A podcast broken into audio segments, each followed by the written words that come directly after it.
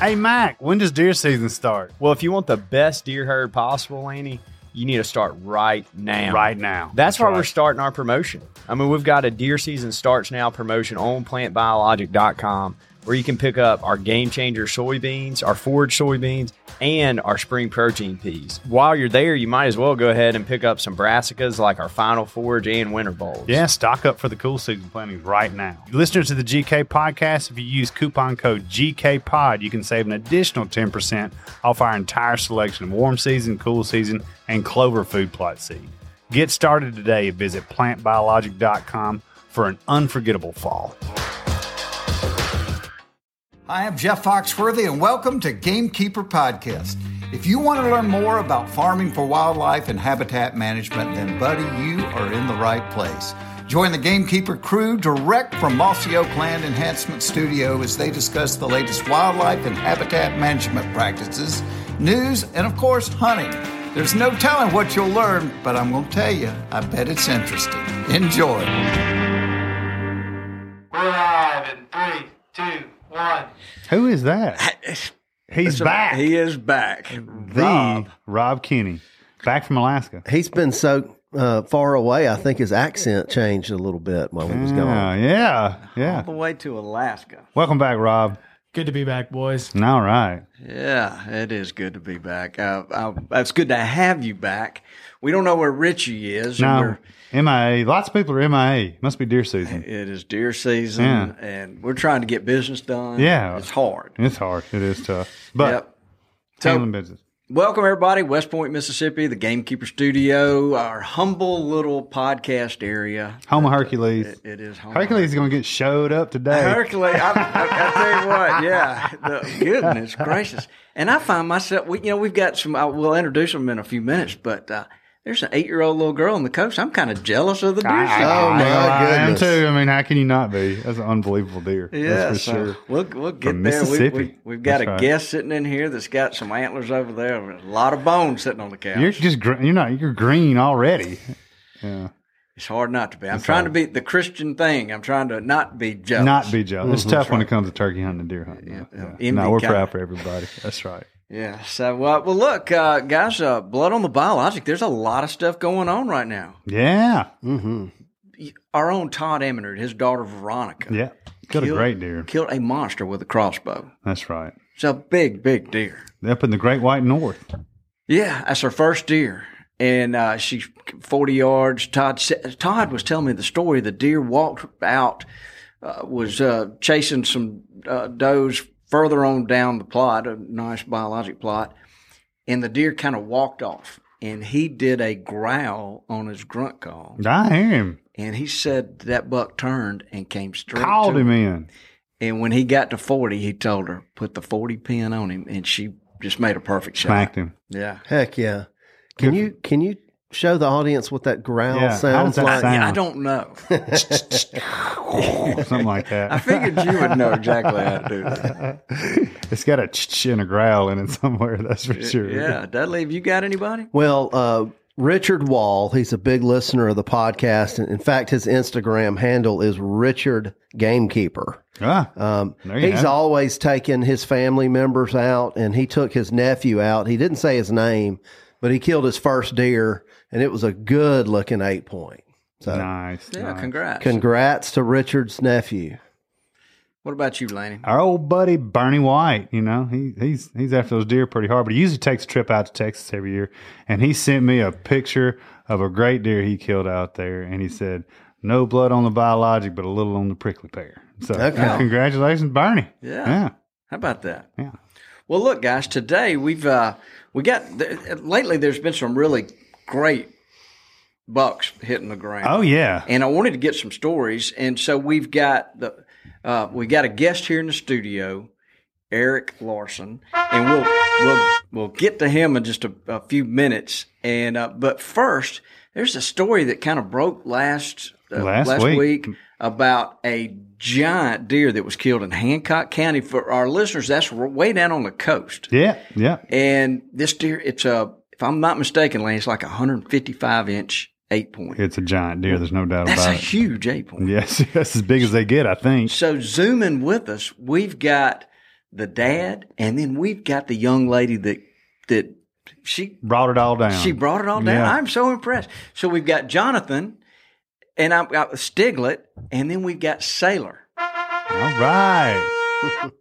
Look at that smile. I would be smiling Yeah, I'd be too smiling if I just too. killed a I'm big smiling. I mean, just because of it. Saylor, let me ask you first. What when you saw that deer, what went through your mind? I was so surprised that I actually shot it. No doubt about it. I would have been surprised too. I don't. I don't know if I've ever seen a an eight point that big on the hoof in my lifetime. I hadn't. No. That's excellent, and to be that close to the coast, you know, normally deer don't get that big. So you've got bragging rights for, gosh, your whole lifetime. Yeah, you're gonna. there. That's you're gonna amazing. Win the county big buck contest. There's no doubt about that. Well, uh, Jonathan, let me ask you: Does anybody ever call you Joe Nathan? No need to- it happens. Well, Jonathan, tell us about the tell us about this deer, and and, and then and then we, we want to get it from Saylor's perspective as well. So a little backstory on this. We've been watching this deer for about three years on our game cameras. Um, and, uh, you know, he's been nocturnal. Um, a few times he did show up, you know, we wasn't there. Um, you know, and so we started obviously just putting a lot of effort and time and resources into the property. Um, uh, little guy Alexander um, that hunts the property with Saylor too. I think he's like twelve. Um, he he comes in. They come in from Florida. We'll bush hog. We'll clean shooting houses. We just we stay on top of the property the best we can. Um, and I think that was a contributing factor to is you know having good protein, having good good food sources around. Um, we thought we was the only one doing that. Well, after we shot this deer and all the other landowners started talking, we realized we wasn't. You know, Hmm. it was every property. He was this deer was making his rounds a good a good fifty mile radius maybe. Wow. Um, Uh, how many miles? Fifty. I, I, I'm guessing about 50 miles. I, you know, um, just based off of hearsay and people sending me pictures that they had him on camera. He was crossing a good highway, um, but uh, they was all doing the same thing. You know, they, they everybody stepped their game up when they they seen this deer around, and and he, he he got to be old. He got to be old, and he had the right he had the right resources. Wow. Um, uh, uh, another thing we just learned about a week ago. Um, so they saying uh, a older old timer from around here posted a picture about genetics, and apparently there was a guy that brought some good genetics in, you know, 60, 70 years ago, Hmm. and um, he, you know they even trying to tie it into that, you know. So I, I don't know that. Um, I was going to get with the state. State was going to do some studying on it and see what they can come up with. Well, ain't no doubt as a superstar, any which way you look at it. You know what I mean? I mean, you have those genetic anomalies, and you have deer that get old, but then you got every one of the every once in a while, one in, in the pack is is a sure enough superstar. Yeah, you you get a deer like that down near the coast, everybody's going to be talking about Yeah. it. So yeah, I'm not surprised. I can't at believe he made it across the highway. And you then, know, a lot of eyes was on him. A lot of eyes was on him, and uh, you know, it's just it's the way it played out. You know, So, do I understand the story right? Y'all were uh, hunting, and uh, y'all were about to shoot a doe, and then you. It's what what happened there? That sounded pretty exciting. so so we get uh we get in a stand. So uh, that morning we meet Alexander and his uh, stepdad to go hunt. They hunted a plot to the west. We hunted the plot to the east, and um, we spread out. Went got in a stand, cracking daylight. Doe comes out on us, and um, we sit there and watch it, making sure there's no yearlings coming out. There was some does with yearlings, so we wanted to make sure, you know, it was a mature doe by itself. Um, watched it, I guess, a couple minutes. She practiced getting in the scope and out the scope and back in the scope. Got her earmuffs on when she was ready to ready to shoot it. So got her earmuffs on, got her glasses situated, and um, she goes. Uh, she tells me she's ready, so I'm videoing, and uh, she, you don't shoot. She's like, "It ain't shooting, Daddy. It's not shooting." So I look over there. It was on safety. So I reach over there. I find the safety and uh, take it off of safety. And I said, "All right, ready when you are." And I look back down there, and he stepped out. And I was, you could hear me start saying, "Stop! Get your finger off the trigger. Get your finger off the trigger." whoa, whoa, whoa, whoa, whoa! Yeah, yeah. and, and you know, it is. I knew it was the big buck. I'm not sure if she knew what it was at that point in time. Um, I was like, "Move to your right," because said, "Move to your right." The deer came out on the right over, and um, so she she's like, "I don't see it," and then she a couple seconds would seem like hours. A couple seconds later, she says, "I found it. I see it in the scoop." And I'm like, she said, "Oh, he's got horns, Dad. He's got horns." And I'm like, oh, nah, I'm trying to calm her down. Um, yeah. And um, so she gets on him, and uh, she gets on him, and I'm like, "All right, you good? You got a good shot. Wait, wait till he turns broadside. He was kind of quartered us." Um, and I said, "Wait till we wait, wait till you get a good shot. You ready?" She says, "I'm on him." And you can hear. I'm not sure really what was going on in my mind, but she's telling me she's ready, and I'm telling her, "Take your time." She tells me she's ready. I say, "Take my time." I told her to take her time a hundred times. Like, yes. And she finally says, "I'm ready, Daddy. I'm ready." And then I say, "All right, ready when you are." Boom, and she shoots. Wow. Um, so we we immediately, you know, the deer didn't look hit to me. I was looking at my camera. I was looking at her. I was making sure the scope was away from my eye. I was, you know, I had a hundred things going on in the in the, the shooting house, and I couldn't even tell you what direction he ran at that point in time. Um, so we, you know, I, I, we, we couldn't wait. There wasn't no waiting. I know we broke the number one rule. We we we bailed out the shooting house and we we run down there and then we seen we seen blood which he hit. Um, so right there, so then I explained, hey, you know, let's back out it. We know we got we know we got blood. Let's back out. And uh, I got on the phone, you know, text messaging some people, and then it just it blew up from there. Mm. Um, then I had, you know, I had at one point I think I had like 30, 30 something phone call, thirty something text messages, and like eighteen phone calls. and I, I, half of the numbers I didn't even know. Um, and it, and it, it, it was the outpour of the the hunting community willing to help. My buddies, hey man, you look, I'm I'm I'm you know I'm down the road. You just give me the give me the oh, go ahead. I'll meet you there. You know, we we we had enough people. We could have covered every square inch of that place. Hmm. Um, so we sat back. Uh, I said, no, just you know, let's wait because Alexander and them was still hunting. I said, let's let's just sit back and let's let it sit. Um, so finally, we sit another, I guess, hour. Um, and then and then the phone just started getting worse. The more we sat, the worse it got. And and so we was like, you know, say, let's go, let's go, just let's start trailing it. If if if we if it looks you know questionable, we'll get back, we'll back out. Well, um, we we we blood trail. We start following a trail. She starts you know exp- explaining to her how to trail. First time we ever even talked about trailing. Mhm. Um, so you know, she about got about twenty yards in, and then you know I'm behind her looking too, and and it just stopped on us. So I'm like, oh, this ain't good. Um, so I back out of there, and then I, I made the phone call, you know, to hey, let's let's bring some dogs in, and let's let, let the dog. I didn't want to mess the woods up. Mhm. So um, so they bring the dog, and it was just, I guess, a bad a bad day, right? Every dog has his day. Um, we we looked, we chomped around the woods. We had six of us. We had a dog circling us, um, and we didn't come up with it. And it was about, I guess, six hours into looking for it. Um, and you could just see see that face where she's like, Oh. "Daddy," I, she couldn't understand how she shot it, and she, we're not finding it. Yeah. Um, so then we, uh, so you know, we end up backing out of there, and go, we go to the house. You know, we try to look at the video. You know, we just we just couldn't figure out what what went south. You know, um, and and she shoots good. We knew she we knew she shoot good because you know over the summer she practices. She's softball. She can hit a softball at 100 yards all day long. Um, so we, we felt good with the shot. What we did learn, the deer was more quartered than broadside. So that's what got the shot a little bit further back than it should have. Um, and I didn't realize that till we started playing the video back. Um, so about two days go by. Monday morning, I go to work, and you know, I got I got my bosses and everybody that's been watching this deer with me, like, question me, what are you doing here? You know, like you need to call this guy Ben, and uh, he's he's a, a guy well known for tracking do- uh, deer. And um, I, I didn't know Ben, um, but you know they all telling me like, "What are you doing here? Let's let yeah, good, let's go. We'll, we'll we'll leave now. We'll all go search."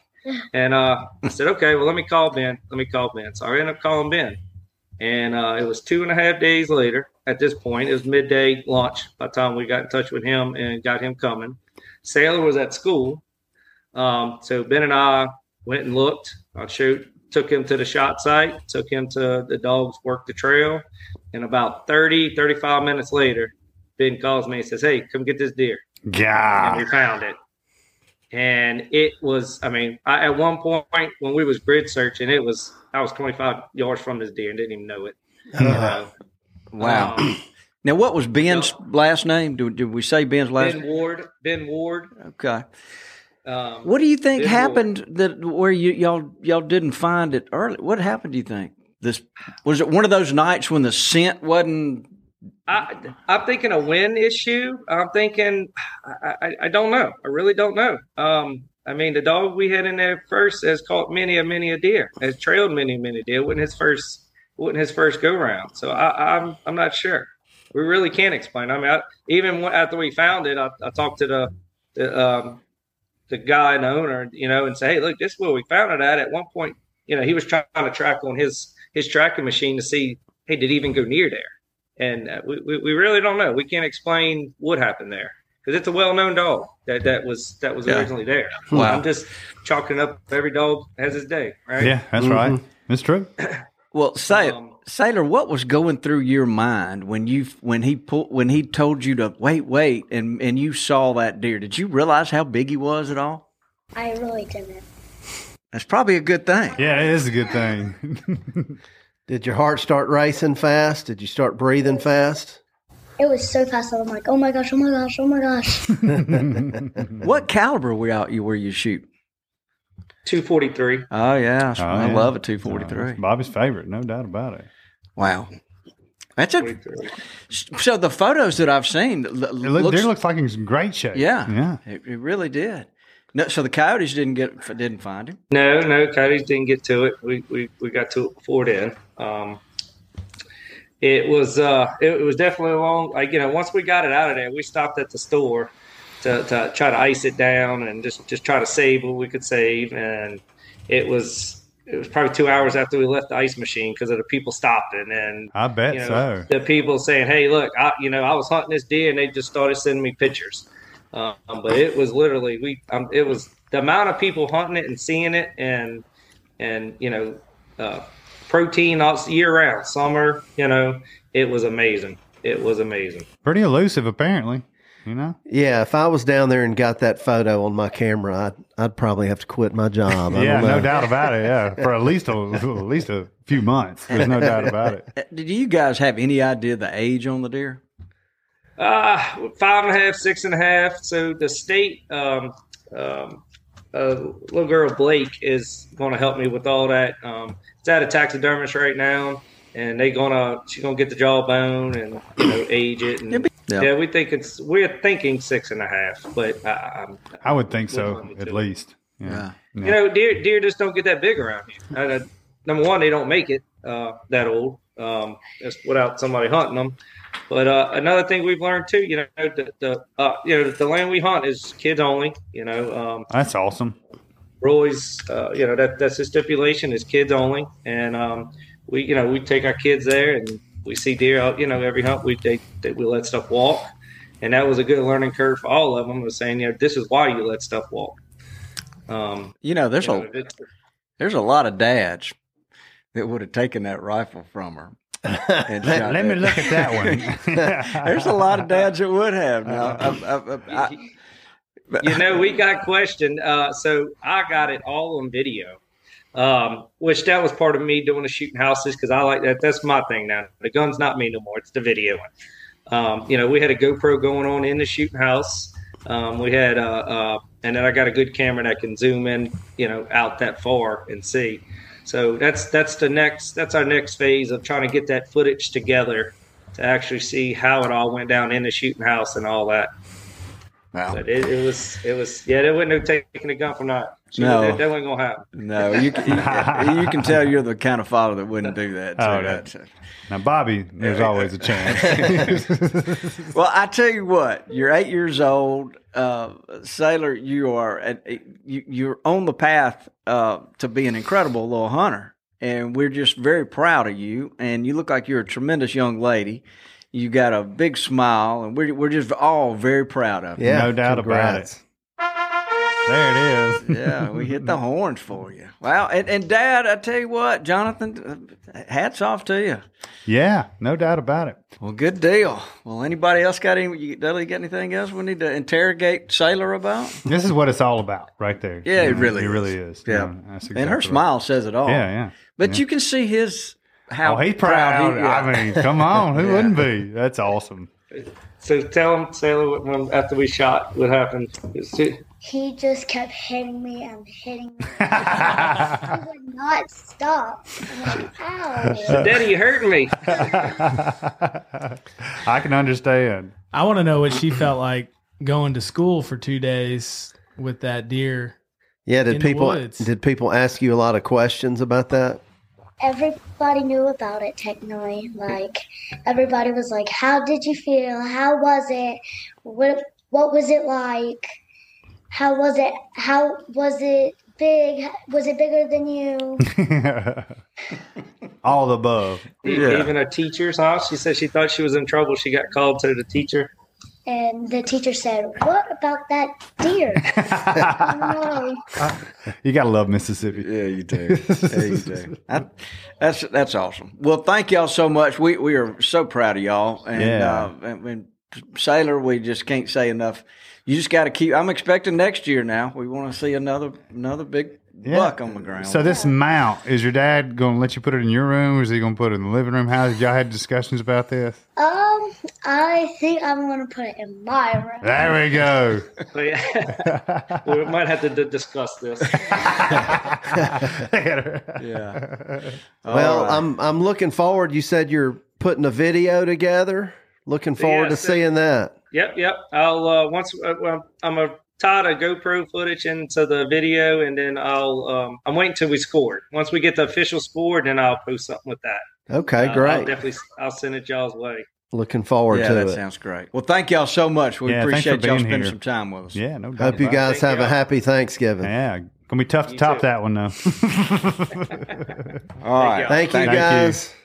Okay, so let's turn our attention now to the couch, and we've got Erick Larson and Lanny. a I couple- mean, look at that thing. I, a couple of weeks ago, he's he's bow hunting a deer he's got a lot of history with, and this thing is unbelievable. I think it's 190 inches. W- welcome. And thanks for bringing your deer. Yeah, That's yeah. awesome. You're welcome. What in the? It that- requires its own seat. That's pretty cool. It does. It takes up half the couch over there. oh my goodness. Okay, so Erick, you've got to tell us this this story, and uh, I, I'm just fascinated to learn a little bit more. Well, there's a lot of back history to this deer, I guess. There's not nearly as much drama as we heard with uh, with the with the young lady that was very successful in South Mississippi, I guess.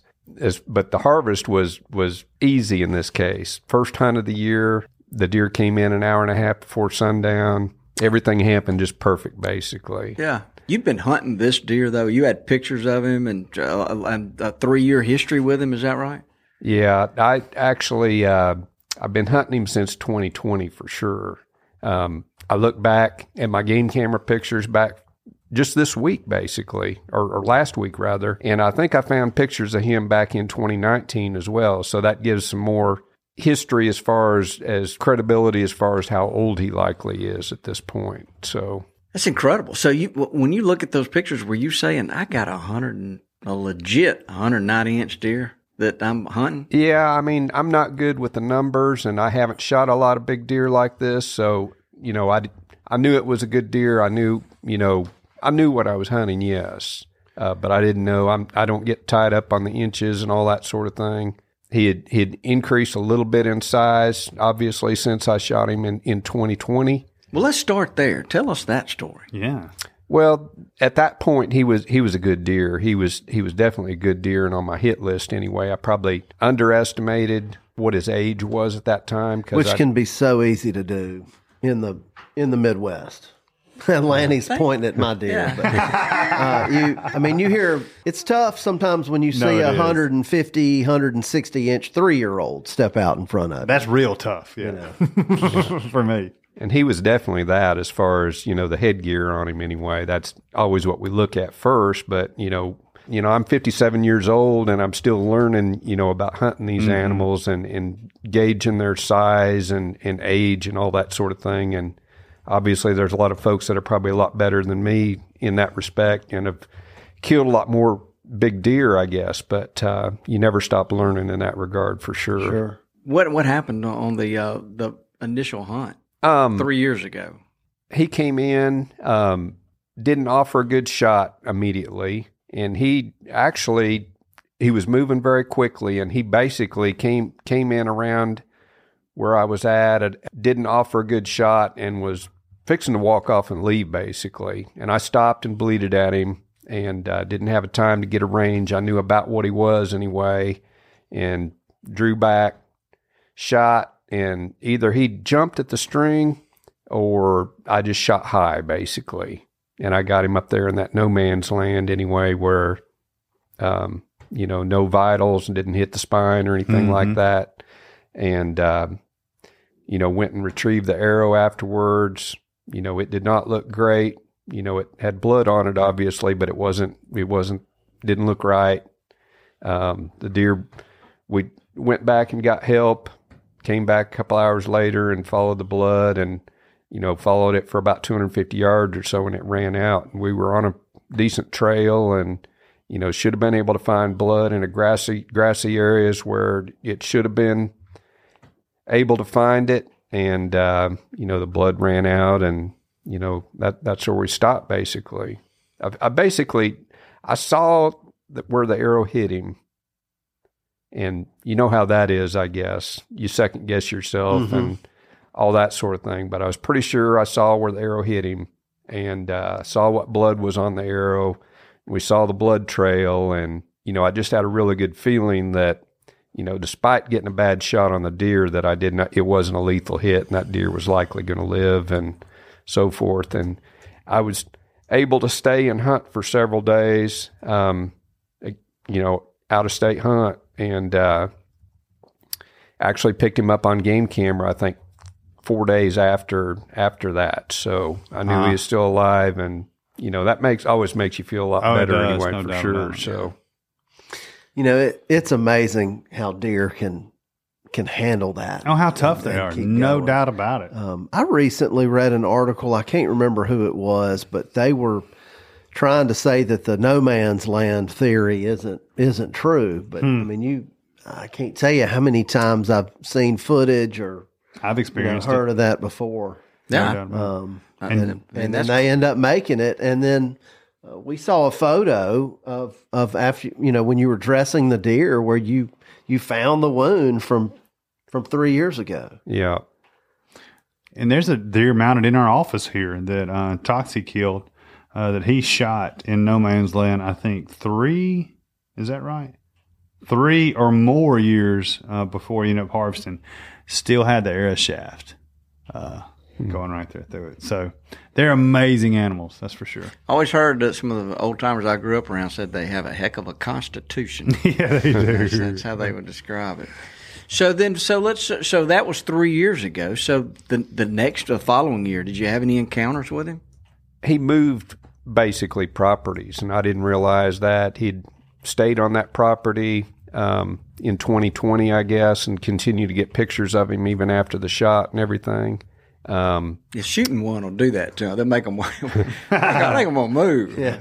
But uh, I think there was a change in the agricultural landscape in 2021, which which maybe dictated that move somewhat.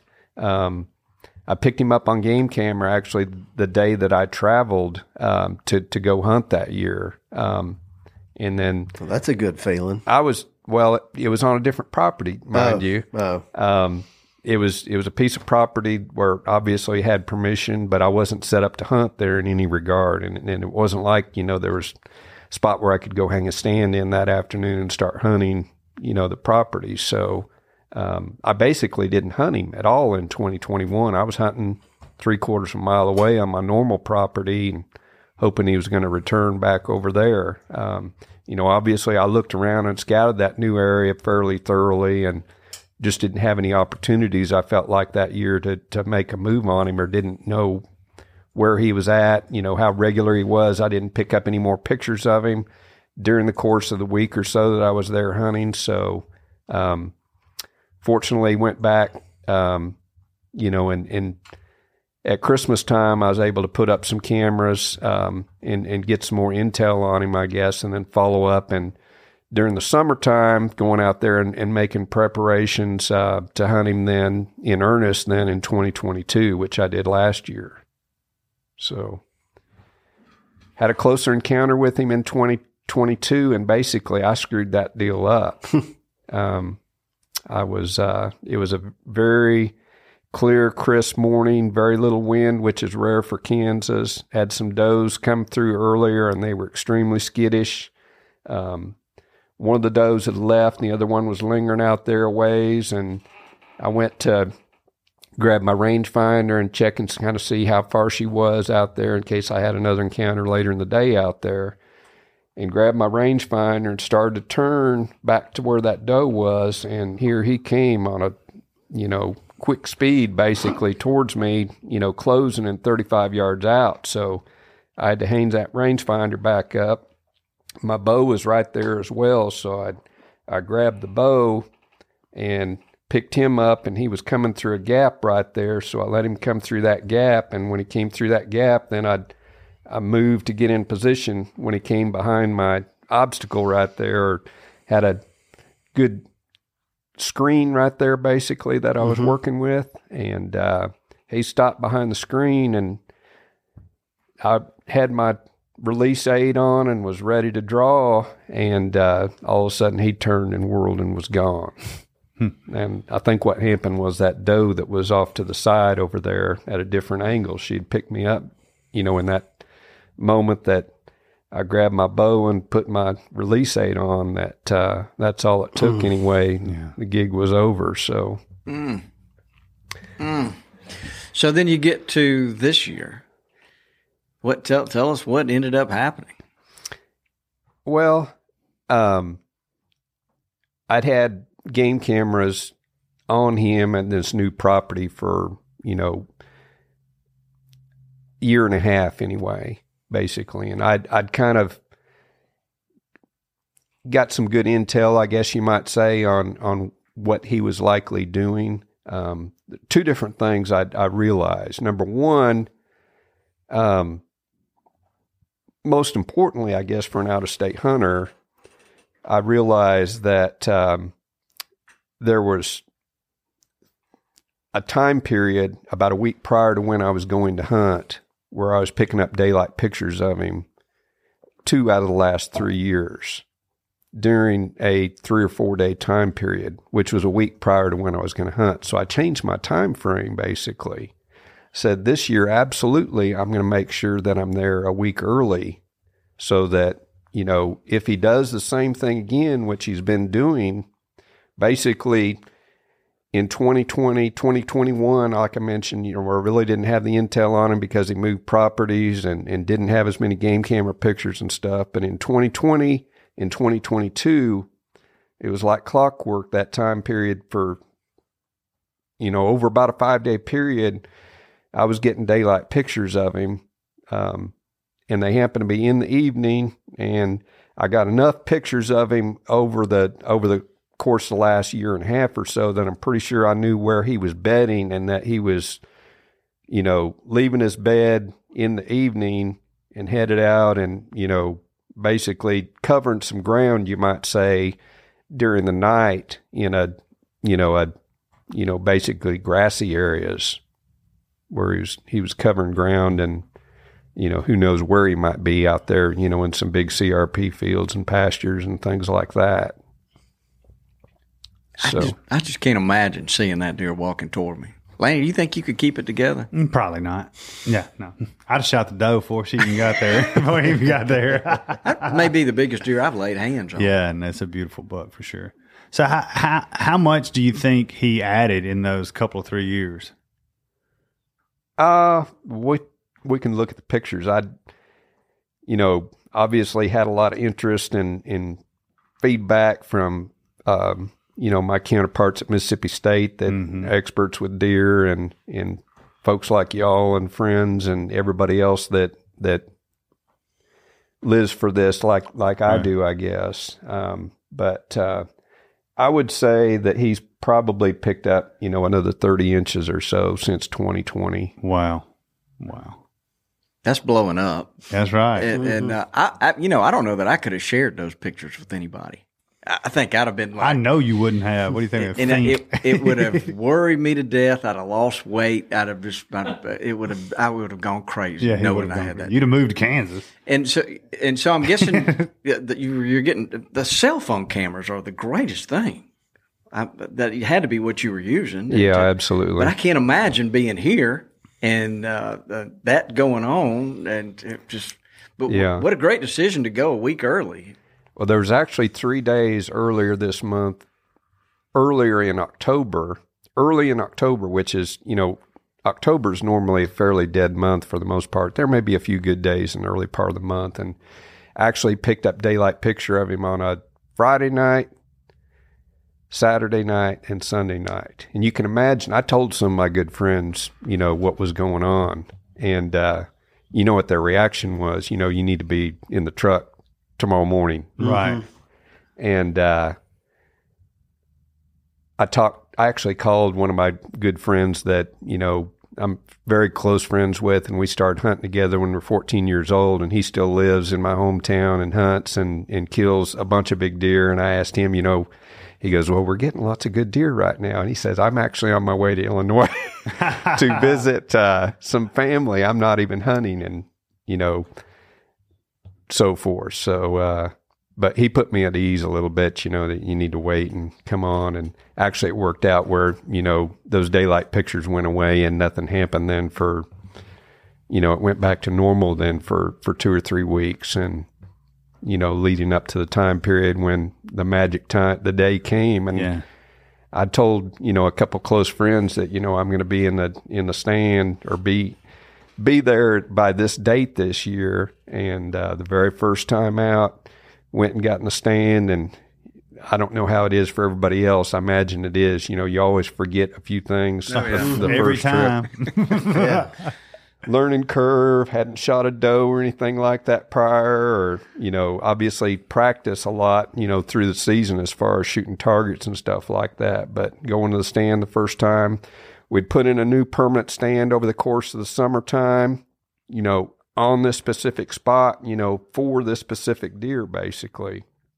Crawled in the stand. I never hunted out of a permanent stand before with a bow. Um, hunted out of ground blinds, which are somewhat similar, but you know this is a little bit different. You know, different types of window systems and so forth. And had three does come in, and um, you know, sh- hunting with a bow out of a ground blind or out of a shooting house is is a little more difficult in some respects than hunting out of a tree because Oh, yeah. you know you can't see your pins on your bow. It's dark in there.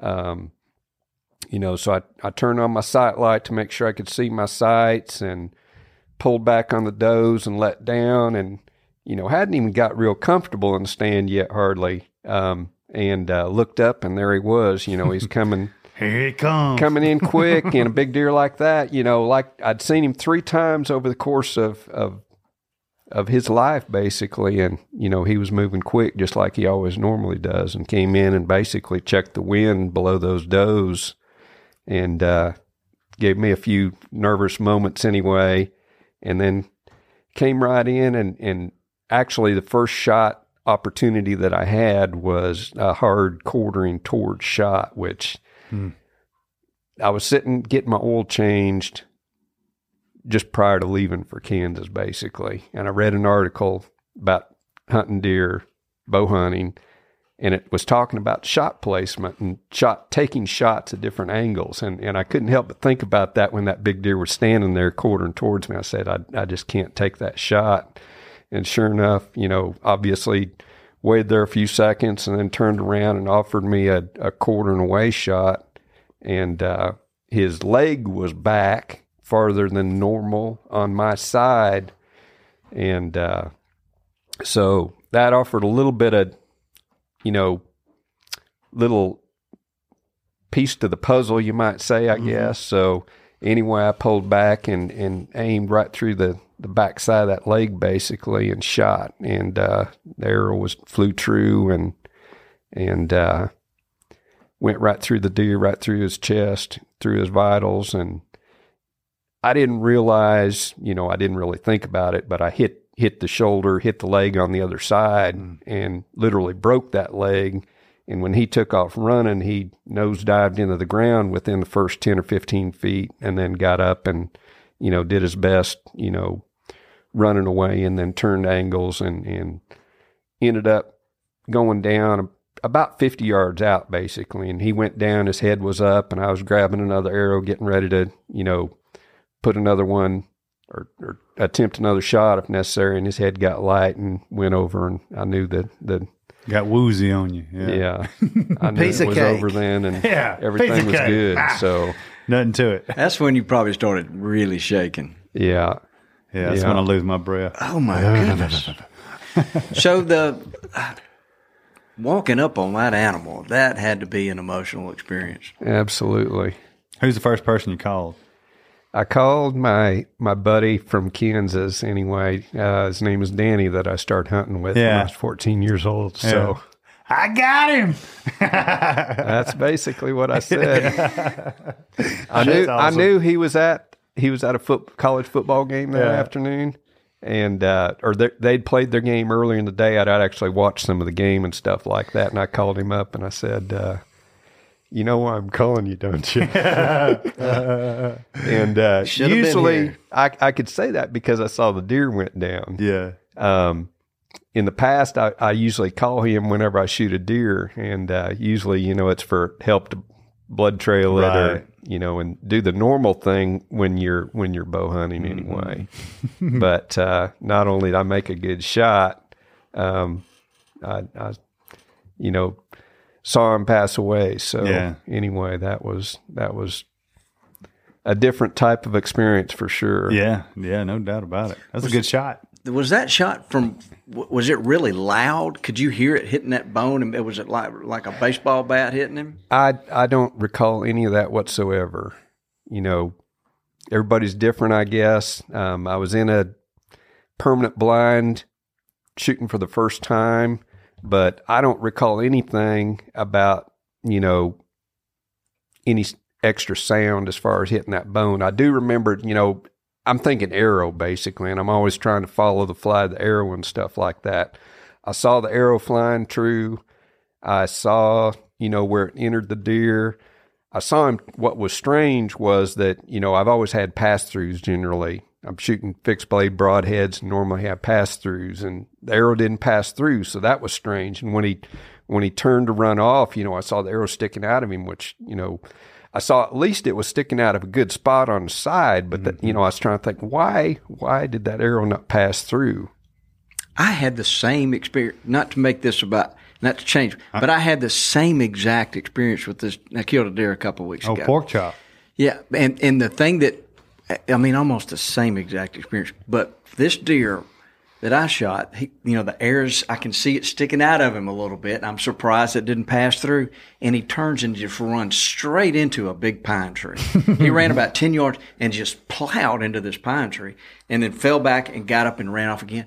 And I, that's what made me think he's dead because I was nervous about that arrow sticking out of him, wondering how much penetration. Yeah. But the fact that he ran into to that tree Got in bullet room. that hmm. made me think well, he is just out of his mind Mm-hmm. and dead on his feet, so to speak. But it's I was the reason I was asking because mine was just really loud. It sounded like I smacked him with a.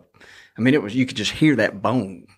No doubt. I've heard was. it before. Yeah, so I've heard it before. I, I mean, I'm, I'm just I'm just uh, fascinated by Yeah. by all that. But and it probably was, but I I I truly can't recall that any any sound or anything. I was so visually Yeah. focused on what It was, was, happening. hyper focused. Have you got a Have you got a tip? Somebody listen to this. How did you keep your composure? I mean, not many people have a 190 inch animal walk up on them within bow yeah range. with a bow range? Tell yourself, don't look at his antlers, or do- what were you? What was going through your mind?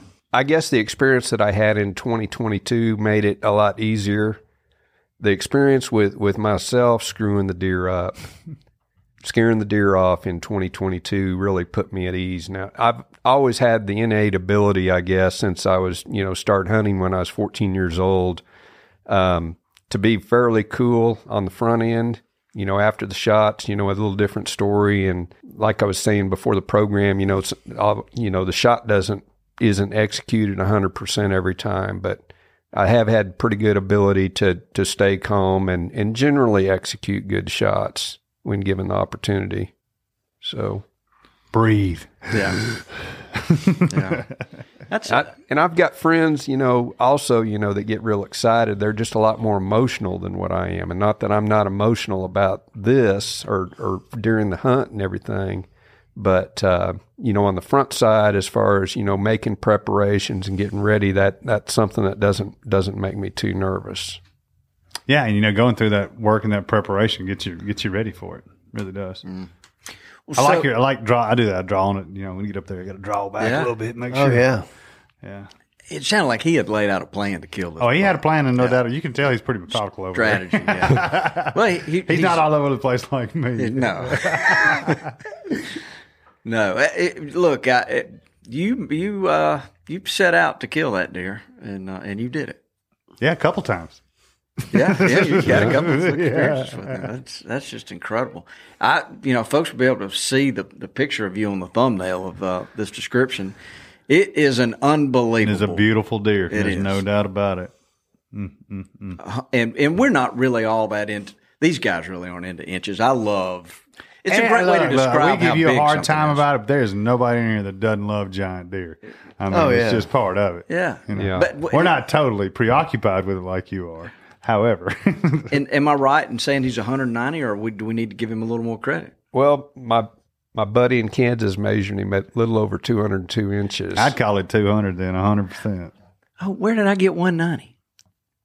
I don't know. What are you belittling this deer for? I'm not. I'm sorry. Look, I apologize. Most people look. There you go.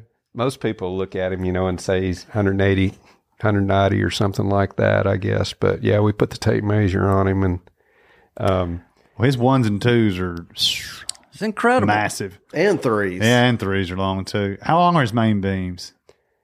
they are, uh, one of them is a shade less than 29 inches, and I think the other one is is 27 and change, There you pushing have it. pushing 28.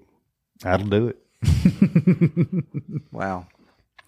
I don't know what else to ask you about about this deer, but congratulations. Yeah, no And- doubt and about that- it. Thank you all. that's- Bobby's going to ask you if you'll take him hunting next. That's what he, that's what he was getting at. Yeah, yeah. Well, yeah, I was going to do that off the air. But. But, so look in your day job. Yeah. When you're not killing, slaying dragons out of state. Two hundreds. Yeah, you're uh, you're a, a you're a doctor at Mississippi State, and you're you kind of specialize in corn and cereal grains and small grains, and you've been there a long time. Mm-hmm. A lot of knowledge here. I want to ask you about this drought that we're in right now, and and most of the South is experiencing drought. I think it's going to change tonight. Uh, don't say Uh, it yet. but- we Oh, hope it changes tonight. Golly.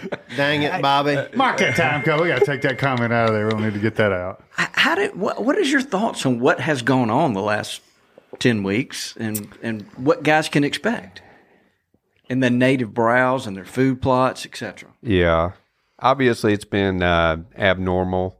Um, you know, working with, with small grains, um, working with cover crops uh, professionally. Um, you know, it's it's delayed germination and is delayed development of those crops substantially, unless you were lucky enough to get a shower or, or planted planted your your cover crops or whatever your food plots or whatever early. Um, but uh, we've got a lot of small grains, a lot of nervous food plot folks out there that, that have a lot of a lot of dirt sown basically that is still brown right now. So um, had a podcast with Dr. Strickland about that a week or two ago and you know that's a big concern. Yeah, How long can we expect? You know, because we we planted what four weeks ago, probably now, uh, when it was dry, uh, and still hadn't had any germination. hadn't had any significant rain enough to germinate, and then we since then went back and overseeded again uh, with some perennial clovers and some cereal rye and stuff. Yeah. So is now I'm starting to worry. Is my seed going to go bad? I mean, it's not worked into the soil, maybe a quarter inch, but it's been cultipacked and everything else. I mean, will that seed sit there in a dry state and and possibly germinate? Yes, absolutely. I feel fairly confident in that. You know, and the key is just being dry. Yeah. You know, these little tenth, two tenth, three tenths rains that Mm-hmm. we've had a few few of recently um, may cause a little bit of issue with that. But as long as as long as you don't have predation, you know, birds and animals and, and so forth, you know, scavenging up a, a lot of that seed that you've got basically laying out there at a shallow level where they can access it. Um, being dry out there is is not going to hinder its ability to germinate. And as soon as it does rain, then things are going to take Gonna off, take and off. it's probably going to be fine. So that that's a saving grace, or certainly that something that I feel fairly confident about. You know, from a professional standpoint, that things are going to be okay. Mm-hmm. Good. Well, I'm glad you Makes said that. Makes me feel better. Wi- about the tents because we've had. I may end up having so much seed in my plot, it- but we had a couple of these ten- tenths. I would get a tenth, and then two weeks later get another tenth. And I tried to plant in front of these, but I'm worried that they like germinated a little bit and then just sat there and burned up. I, I'm worried about that Yeah, because I can see in the shade where I don't You get got some- afternoon got some sun. I got a little. I got a little green five o'clock shadow there. I mean, a little, but I mean, it, it, we're just in one of these scenarios that there's you just Need rain. you, yeah, just, yeah, we need some rain. I think everything's going to be okay, and certainly it's moisture. You know, where you're getting that shade, it's it's just keeping that moisture on the soil surface, and and where that seed will absorb more moisture and go ahead and start doing its thing if if it has that shade or the cool temperatures there. So um, that's certainly working in our favor, and hopefully we do get you know a good soaking rain shortly to to get get our food plots and and everything else up and off to a good start. But uh, I guess the other thing to remember is that um, um, a lot of small grains are grown in areas that are a lot drier than Mississippi. So don't be concerned about it coming up once it does germinate and actually dying if we do have sufficient moisture to germinate it. It's probably going to live and be fine. A lot of folks overthink that and think that they're going to have death occur uh, because of drought after it germinates, and that rarely happens. The plants generally take care of themselves. I've got some volunteer stuff in my plots that came up from from last year's seed, and um, right here in the eastern part of the state, we got three inch rain um, Labor Day weekend or the Friday before Labor Day, and I went out there to basically use a herbicide and, and burn down my plots. The Monday after that, I looked down at the ground and saw all those little cotyledons starting to poke out, and uh, said, "I don't think I better go spray that ground up on those plots." So I waited, and sure enough, you know, it was a bunch of of uh, annual clover that had came up from the previous year and was was Nice. starting to germinate.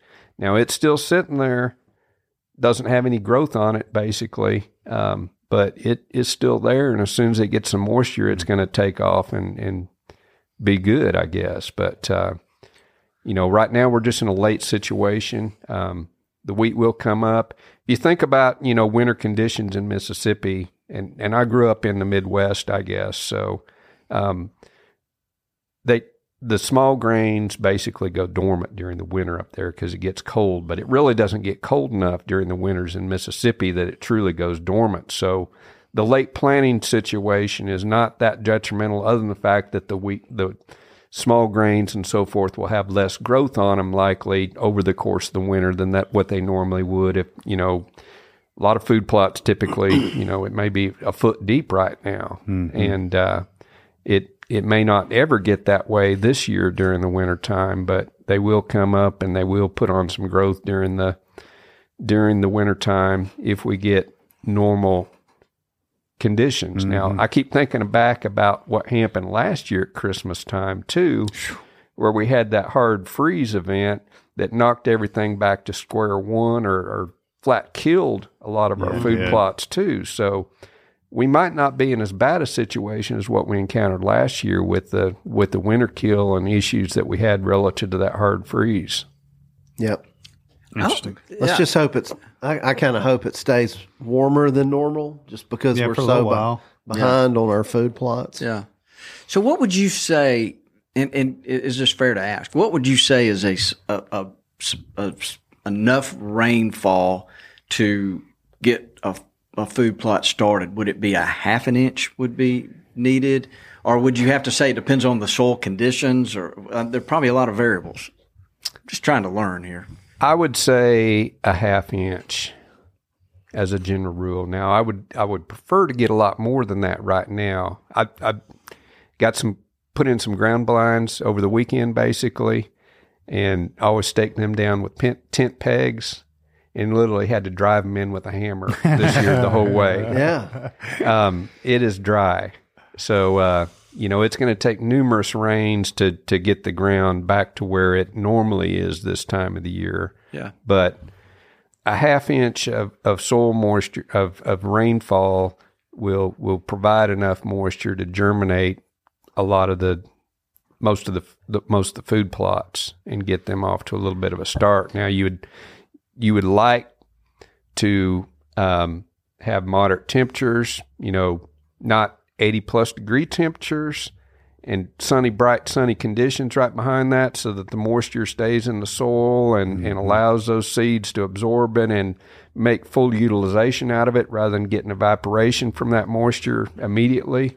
Um, but uh, it should be the, a good time of the year for that to occur anyway. I mean, we're already at Thanksgiving time and things are starting to cool down, especially at nighttime. So um, hopefully, uh, you know, we get warm enough conditions and really, really temperatures above um, 50 degrees, particularly, will stimulate a good bit of growth from from all the stuff that we grow in in winter food plots.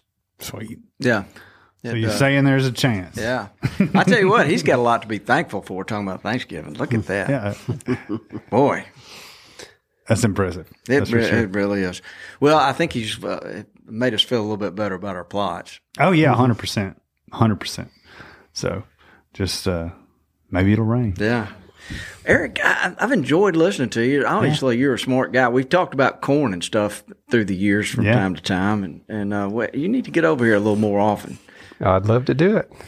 The, uh, the he's one of the the the, the masterminds in, in agriculture at Mississippi State. We have uh, we've had uh, numerous guys over here uh, that have Yeah, that real are in fortunate. the It sure is nice having the university so Right, close. we're right there, no doubt about it. Go dogs! yeah. Ho ho! Did you text Bronson about this deer? I bet he was uh, Yeah. filling up your inbox with Yeah. suggestions. uh, all my friends, you know, were super excited and stuff like that. So I somehow we haven't got our paths crossed where where Bronson's literally laid his oh, hands Oh, my on this goodness. yet, though. Oh, I so that's wonder if to know. Bronson's ever laid his hands on a deer that big. Well, you know the way it, this came up was because Bronson was here and Mark Drury. We had had Mark Drury on earlier, and we were just talking about how hard it is to get a 200 inch whitetail. You know, even if they've got everything, there's so many things. What did Mark say? It's it's uh, Never seen an animal that was so hard to kill that could die so easy. yeah, they could die so easily of just you know things that happened to them. Uh, and- EHD. yeah, this is how it came up, and Bronson said, "I know a guy." Yeah, he was your cheerleader. Yeah, he was. there. And it was actually kind of off the record. He never even said anything on the podcast. Yeah, that's like, right. We got the guy for you. No doubt about it. Because we were just talking about how rare it is. And it is rare. And that's a heck of an animal. No doubt about it.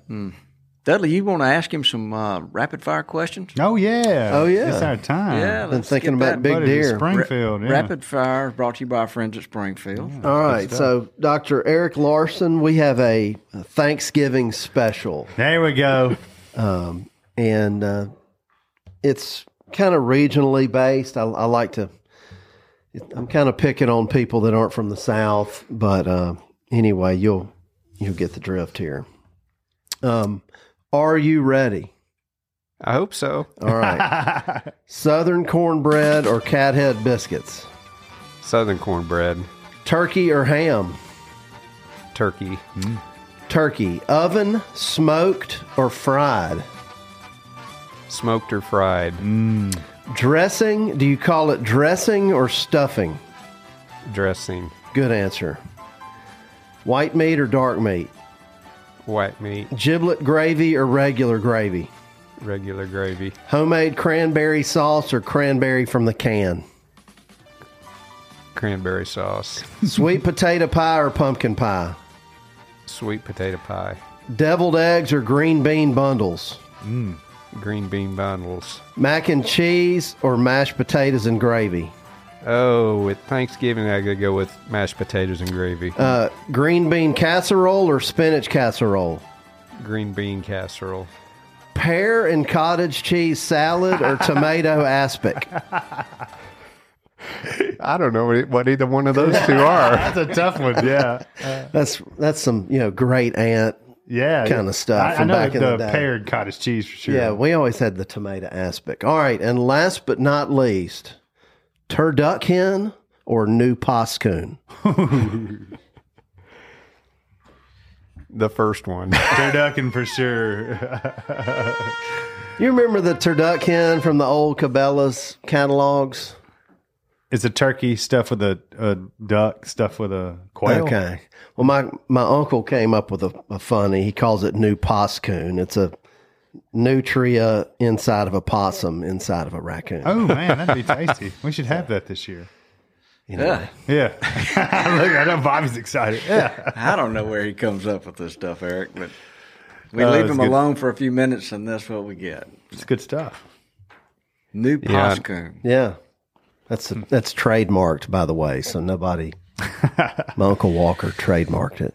Wow. Well, is there uh, is there anything about that deer that we didn't ask you that we need to know? Man, I don't know. Did you weigh him? Yes. How much did he, He weigh? weighed 290 pounds on the hoof and 230 field dressed. That's a giant animal. Different critter up there. And I knew he was big, I guess, seeing the game camera pictures and seeing other mature bucks, um, you know, on the camera. He was his stature was was consider he was considerably taller and longer and than most of the other bucks that were, you know, we you know, at least five years old. Mm-hmm. I know something that we didn't ask. Your strategy for hunting this deer would involved a lot of CRP, didn't it? Yeah, I mean it. It was very open land. You know, I grew up hunting creek bottoms, and that's what you think about from the Midwest. You know, hunting in in creek bottom type areas, hunting out of a tree. Um, these areas that I hunted basically were areas that when I grew up in Kansas, um, you know, when was 18 years old, we never saw deer in these areas. These were areas that we hunted uh, pheasants and quail in, basically upland birds. Um, there, you know, there weren't any deer in those areas, and I, I think back about that. I've been thinking, you know, about Kansas in general. You, you, um, my dad, um, tells me about the first deer season. The first deer season in in in Kansas wasn't until you know I think I believe the not, late 1960s, somewhere around 1970.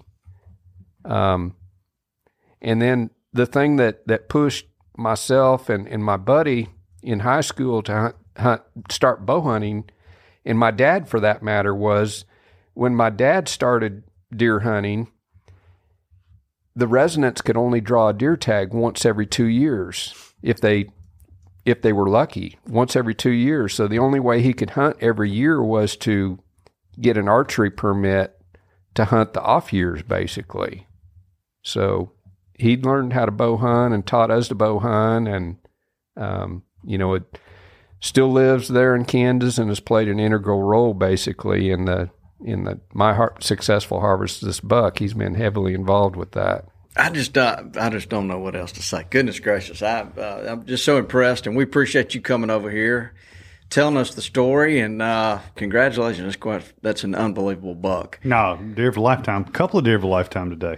Yeah, Yeah, no doubt about it. yeah. Maybe maybe Dudley and I'll get a deer of a lifetime. One day. Maybe, maybe, maybe. No knuckles. I'm getting no knuckles. It's going to be some weird story. So, guys, look, uh, I'm going to take this opportunity right now. We had a contest a few uh, six weeks ago to win a Springfield Model 2020 22 rifle and a Leupold rimfire scope. And let me go ahead right now. We'll hit the horns and we're going to announce the winner.